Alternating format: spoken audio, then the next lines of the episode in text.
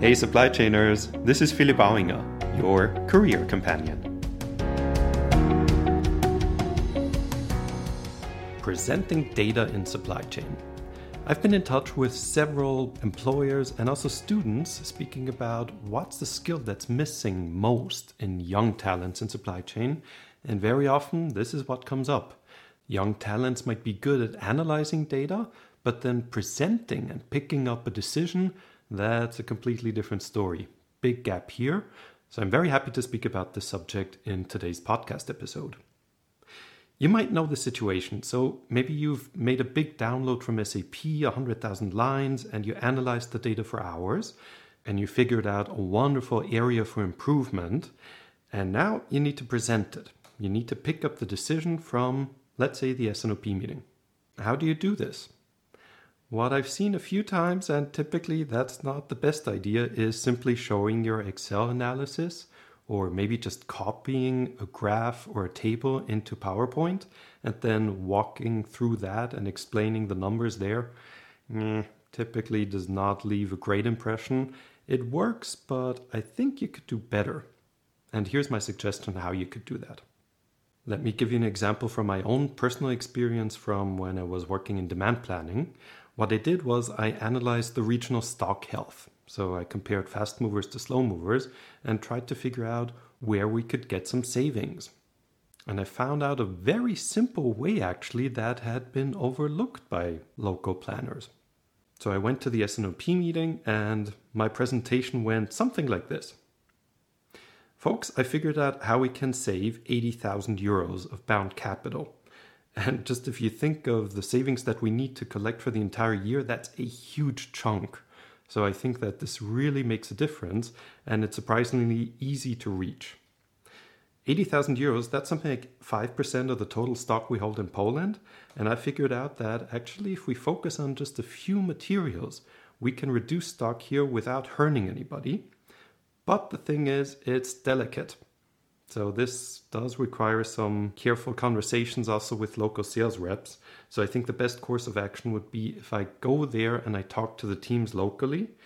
I did some research now that'll be something like a thousand euros travel budget, and I could still fit it in to go later this month.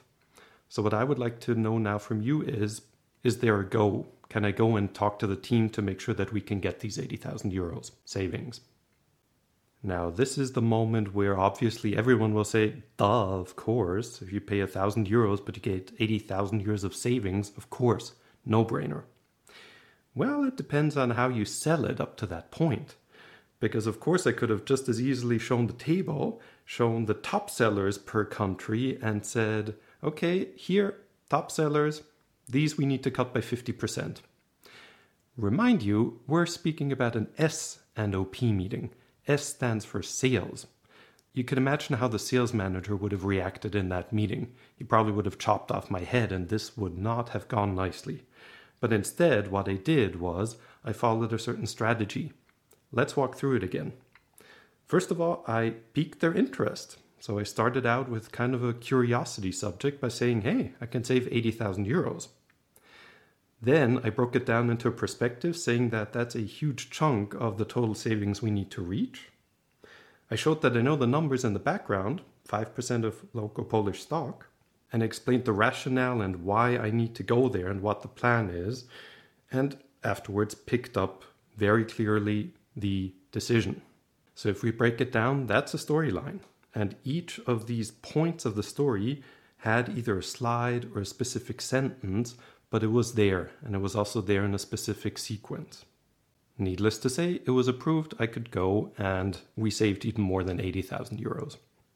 Food for thought and challenge for you have a look at a previous presentation that you've held. Do you even understand what your main messages were there? What was the strategy behind it? Did you also say what you had prepared? What you thought you would say then during the meeting itself? Grab one of your presentations and analyze what you did. And based on the learnings that you get out of your own analysis and what you heard now during this podcast episode, prepare for your upcoming presentation accordingly. And trust me, you will notice the difference. Be sure to let me know because I'd be very curious to find out if you found an easy way to create a much better impact on the meetings that you go to when you have to present data. With some practice, you'll realize that you're going to be pretty good at this. Then the next question is Is your team also good at it? So if you feel that there's room for improvement, if you look at your team members, then drop me a line on LinkedIn. Let's talk. Let's figure out if there's something I could help you with. And having said that, I'd like to close this episode already. You know, I like to keep it short, as every single time. Looking forward to your comments, looking forward to receiving messages from you, and we'll keep in touch. Take care.